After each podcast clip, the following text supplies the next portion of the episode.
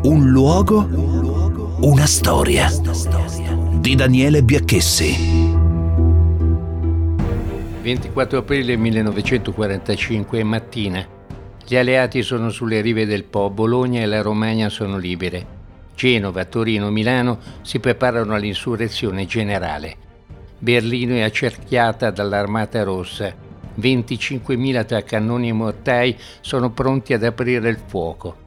Le poche avanguardie partigiane del 43, solo due anni dopo, sono diventate un esercito con armi, munizioni, artiglieria. La resistenza non è più la somma della forza e del coraggio di partiti e movimenti antifascisti, ma il progetto politico di una nazione che intende voltar pagina. Almeno 250.000 tra effettivi, staffette e fiancheggiatori.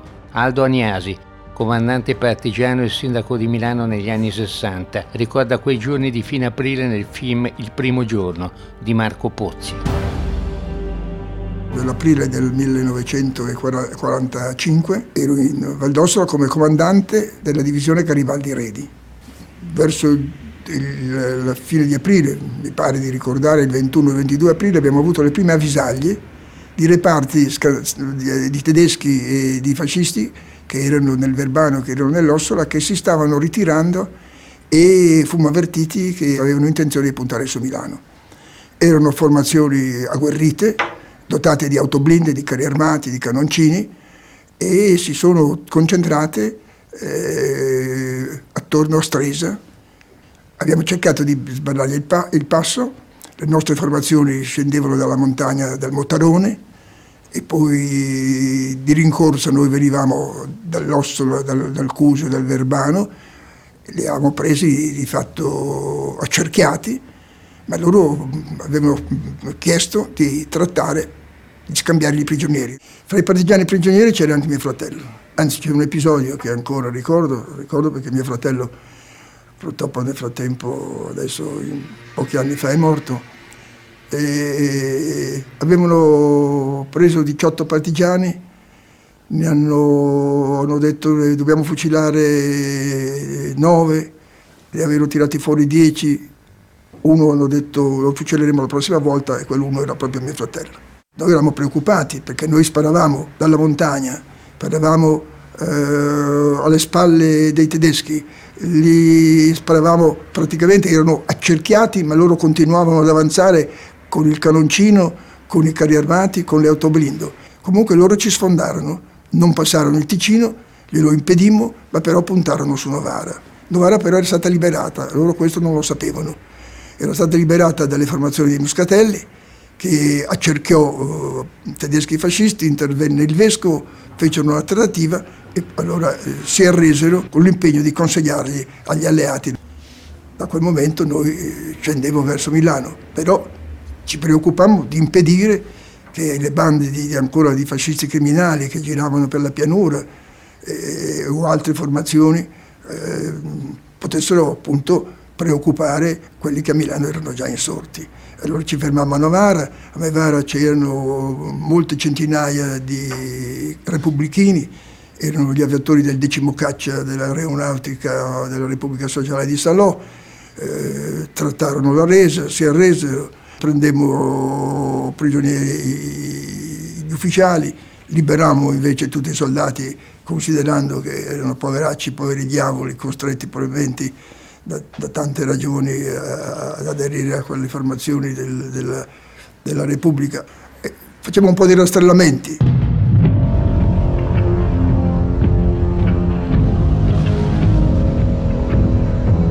Milano, 24 aprile 1945, tarda mattinata.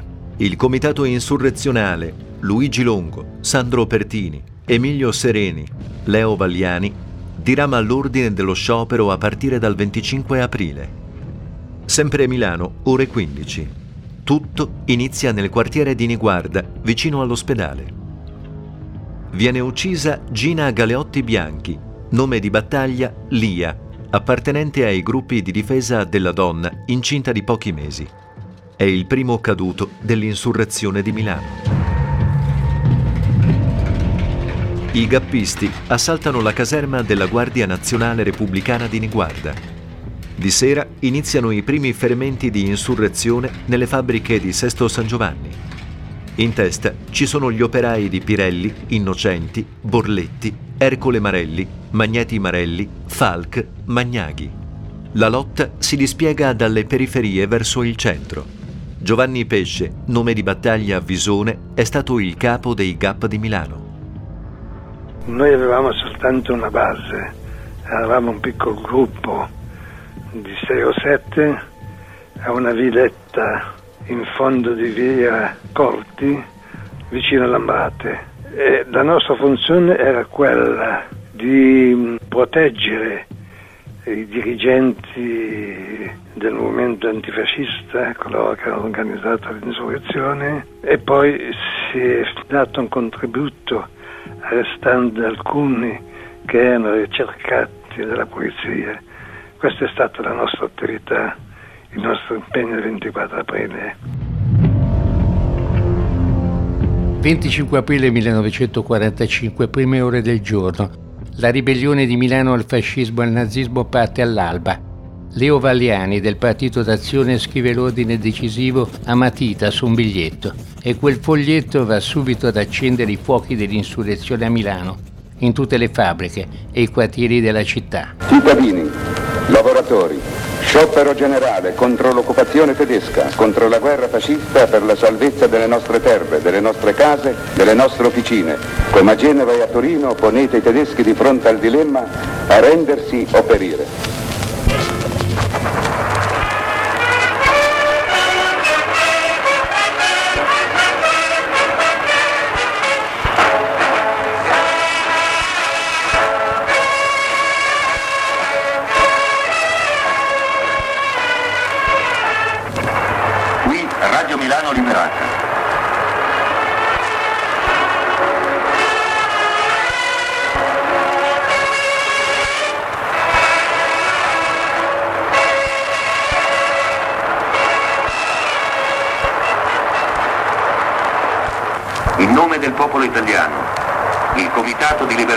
Nazionale per l'Alta Italia assume tutti i poteri civili e militari.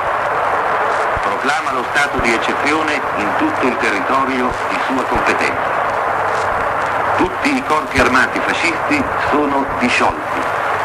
I loro membri devono abbandonare il loro posto immediatamente e recarsi nei campi di concentramento in attesa dell'accertamento delle rispettive responsabilità.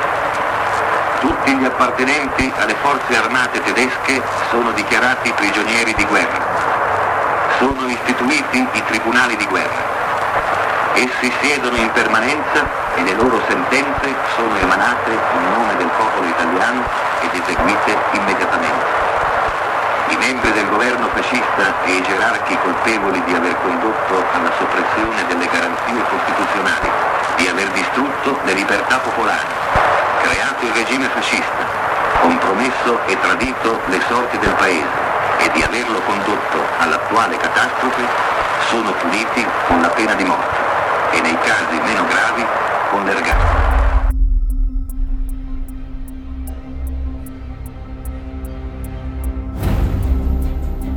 Milano, 25 aprile 1945, ore 8.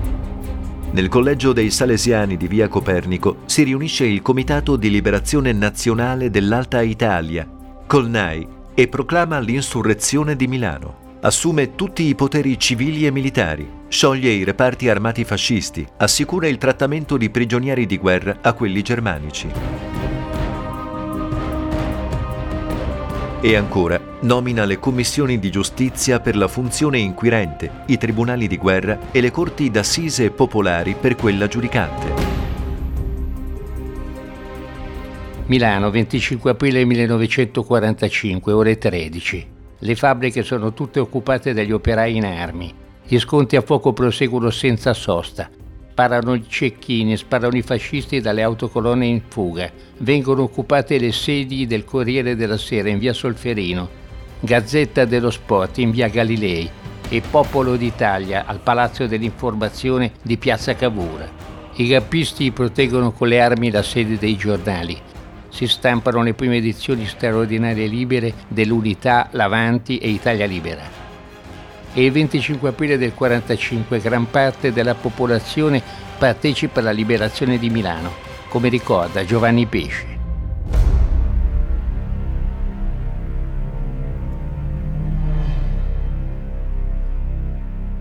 Vedo la gente per le strade a parlare, a discutere, gruppi che gridavano eh, pace, libertà, democrazia, non più guerre.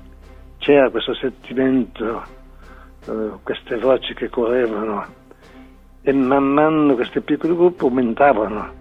10, 20, 50, 100, 500. Già c'era l'opinione pubblica che era preparata all'insurrezione, cioè era convinto che stava avvenendo la liberazione di Milano.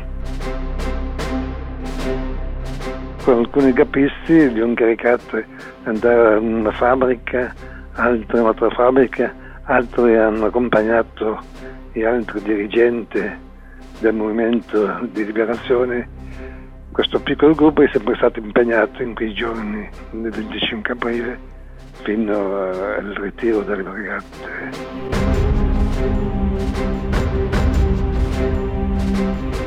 Milano, 25 aprile 1945, ore 17. Mussolini è a Milano. Grazie alla mediazione del cardinale Alfredo Ildefonso Schuster, incontra all'arcivescovado il generale Raffaele Cadorna, comandante del Corpo Volontari della Libertà, CVL, Guido Arpesani, Partito Liberale, e i rappresentanti del CLNAI Achille Lombardi, Partito d'Azione, e Achille Marazza, Democrazia Cristiana. Il duce, accompagnato tra gli altri dal maresciallo Rodolfo Graziani, spera ancora di poter patteggiare, ma i tedeschi stanno trattando da mesi la resa con gli americani.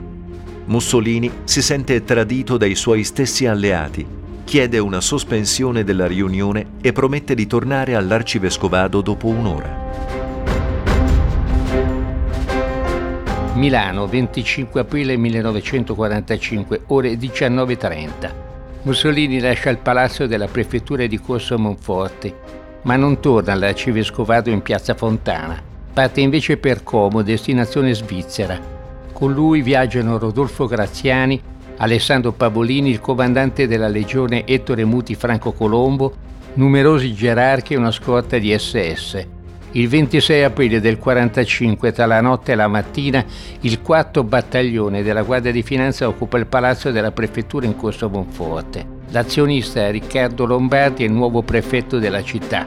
Il socialista Antonio Greppi entra a Palazzo Marino è il primo sindaco della Milano Democratica. Dalla stazione radio di Morivione il comandante delle brigate Matteotti, Corrado Bonfantini, annuncia la liberazione di Milano.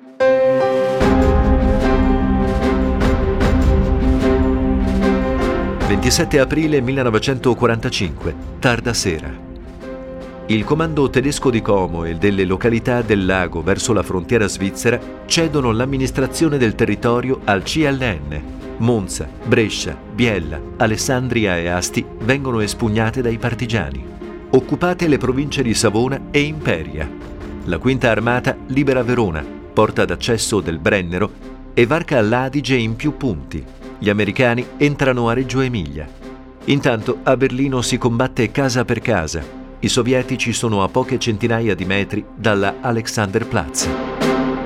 Musso Dongo, 27 aprile 1945, ore 16. I partigiani catturano Benito Mussolini. Urbano Lazzari Bill, commissario della brigata Becker, lo scorge su un camion. Indossa una divisa della milizia e porta un cappotto della Wehrmacht. Nella stessa colonna si trovano gli altri gerarchi. I partigiani li privano di denaro, di oro e di sterline. Qui Radio Milano Liberata. Volontari della libertà si sono impadroniti oggi alle 16 a Giulino di Mezzegre, Como, di Mussolini, Pavolini, Zerbino, Barracco, Mezzasoma, Liverani, Ruggero Romano, Coppola, già professore a Bologna e collaboratore del Corriere della Sera, Bombacci Porta, Gatti, Taquanno, giornalista del regime e membro della feroce pattuglia futurista imperialista, della Petacci e di altri gerarchi di minore importanza, giustiziandoli dopo un breve ma regolare processo. Mussolini viene portato al municipio e verso le 17 trasferito nella caserma della Guardia di Finanza di Germasino. Il 27 aprile del 45 a Milano alle 20.30 la notizia della cattura di Mussolini arriva alla sede del Comando Generale del Corpo Volontari della Libertà. Il comando ordina a Walter Audisio Valerio di applicare il decreto del CNAI che prevede la condanna a morte per Mussolini Valerio parte per Dongo con un gruppo di partigiani. A Giulino di Mezzegra, 28 aprile del 45 alle 16.10, Benito Mussolini e Claretta Petacci vengono posti contro il muricciolo d'ingresso di Villa Belmonte e giustiziati da Bruno Giovanni Lonati, detto Giacomo. Poco dopo a Dongo, nella piazza del municipio, un plotone di esecuzione composto da 15 partigiani fucila gli alti gerarchi condannati a morte 16 su 52 arrestati.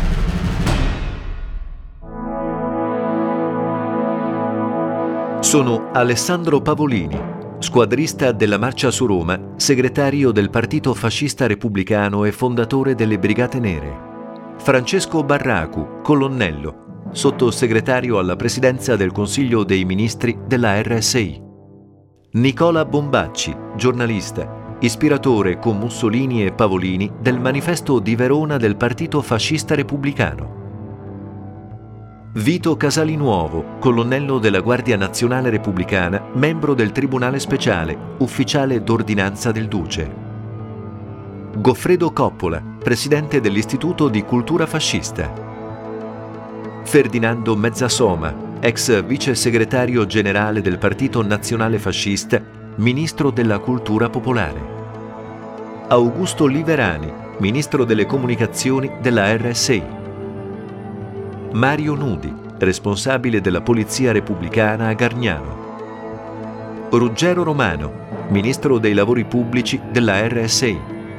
Paolo Zerbino, firmatario del Manifesto della Razza, prefetto di Spalato, dal 1941 al 43, Ministro degli Interni della RSI. Idreno Utim Perghe, commissario federale di Lucca e comandante della 26esima Brigata Nera. Ernesto Daquanno, direttore dell'agenzia di stampa Stefani. Paolo Porta, commissario federale di Como e comandante dell'undicesima Brigata Nera Cesare Rodini.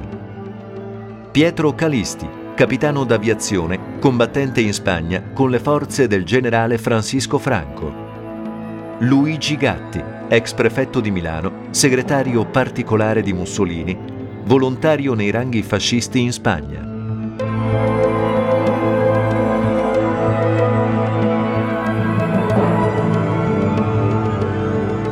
In quelle ore entrano a Milano i partigiani, comandanti da Aldo Aniasi. I primi nostri reparti arrivarono a Milano il 27 e io arrivai con il grosso delle formazioni, avevamo circa 1500 uomini arrivai il giorno della mattina del giorno 28. Abbiamo trovato una Milano diversa da quella che io avevo lasciato nell'autunno del 1943. Era una Milano semidistrutta. Un sentimento era contemporaneamente di gioia e di grande tristezza. Di gioia perché finalmente c'era la liberazione, l'avevamo tanto attesa, tanto sperata, avevamo combattuto ma però poi ecco, in quel momento pensavamo anche a tutti i nostri compagni che non c'erano più, quelli che erano morti sulle montagne, quelli che erano stati fucilati, che erano stati impiccati. Erano stati 20 mesi terribili, questi, questi pensieri ci accompagnavano. Ecco, eh, giravo in questa Milano che io praticamente non riconoscevo più. E allora solo, mi, mi concessi solo un paio d'ore per andare a trovare la mia famiglia che era sfollata a Codogno, andai, ritornai, trovai ad un casello dei ragazzi che facevano la guardia, fra questi c'era un altro mio fratello più giovane che aveva 16 anni, che era con un fucile che era più grande di lui. mi fermarono, non feci fatica a farmi riconoscere e quindi a proseguire, ad abbracciare i miei, poi ritornai ancora a Milano dove rimanemmo a, a, a casermati nel Savoia Cavalleria, rimanemmo a Milano fino al giorno in cui ci fu la grande sfilata. Milano, 29 aprile 1945, ore 3. I corpi di Benito Mussolini, Claretta Petacci e dei gerarchi fascisti vengono trasportati su un camion fino a Milano, poi scaricati in piazzale Loreto. I cadaveri appesi alla tettoia di un distributore di benzina, esposti per quasi tutta la giornata all'oltraggio della folla nello stesso luogo dove un anno prima 15 prigionieri politici venivano fucilati da un plotone della legione Ettore Muti su ordine del comando tedesco di Milano. La scena è orribile e sarà anche criticata da alcuni vertici della resistenza, come Sando Pertini. Gli alleati intanto entrano a Milano, che è già liberata dalla popolazione. Il CLN Alta Italia dichiara che la fucilazione di Mussolini e complici da esso ordinata è la conclusione necessaria di una fase storica che lascia il nostro paese ancora coperto di macerie materiali e morali. È la conclusione di una lotta insurrezionale che segna per la patria la premessa della rinascita e della ricostruzione. Il popolo italiano non potrebbe iniziare una vita libera e normale che il fascismo per vent'anni gli ha negata, se il CLN Alta Italia non avesse tempestivamente dimostrato la sua ferrea decisione di saper far suo un giudizio già pronunciato dalla storia. Dell'esplosione di odio popolare che è trascesa in questa unica occasione a eccessi comprensibili soltanto nel clima voluto e creato da Mussolini, il fascismo stesso è l'unico responsabile. Il CLN Alta Italia, come ha saputo condurre l'insurrezione, mirabile per disciplina democratica, trasfondendo in tutti gli insorti il senso della responsabilità di questa grande ora storica, e come ha saputo fare senza esitazioni giustizia dei responsabili della rovina della patria, intende che nella nuova epoca che si apre al libero popolo italiano, tali eccessi non abbiano più a ripetersi.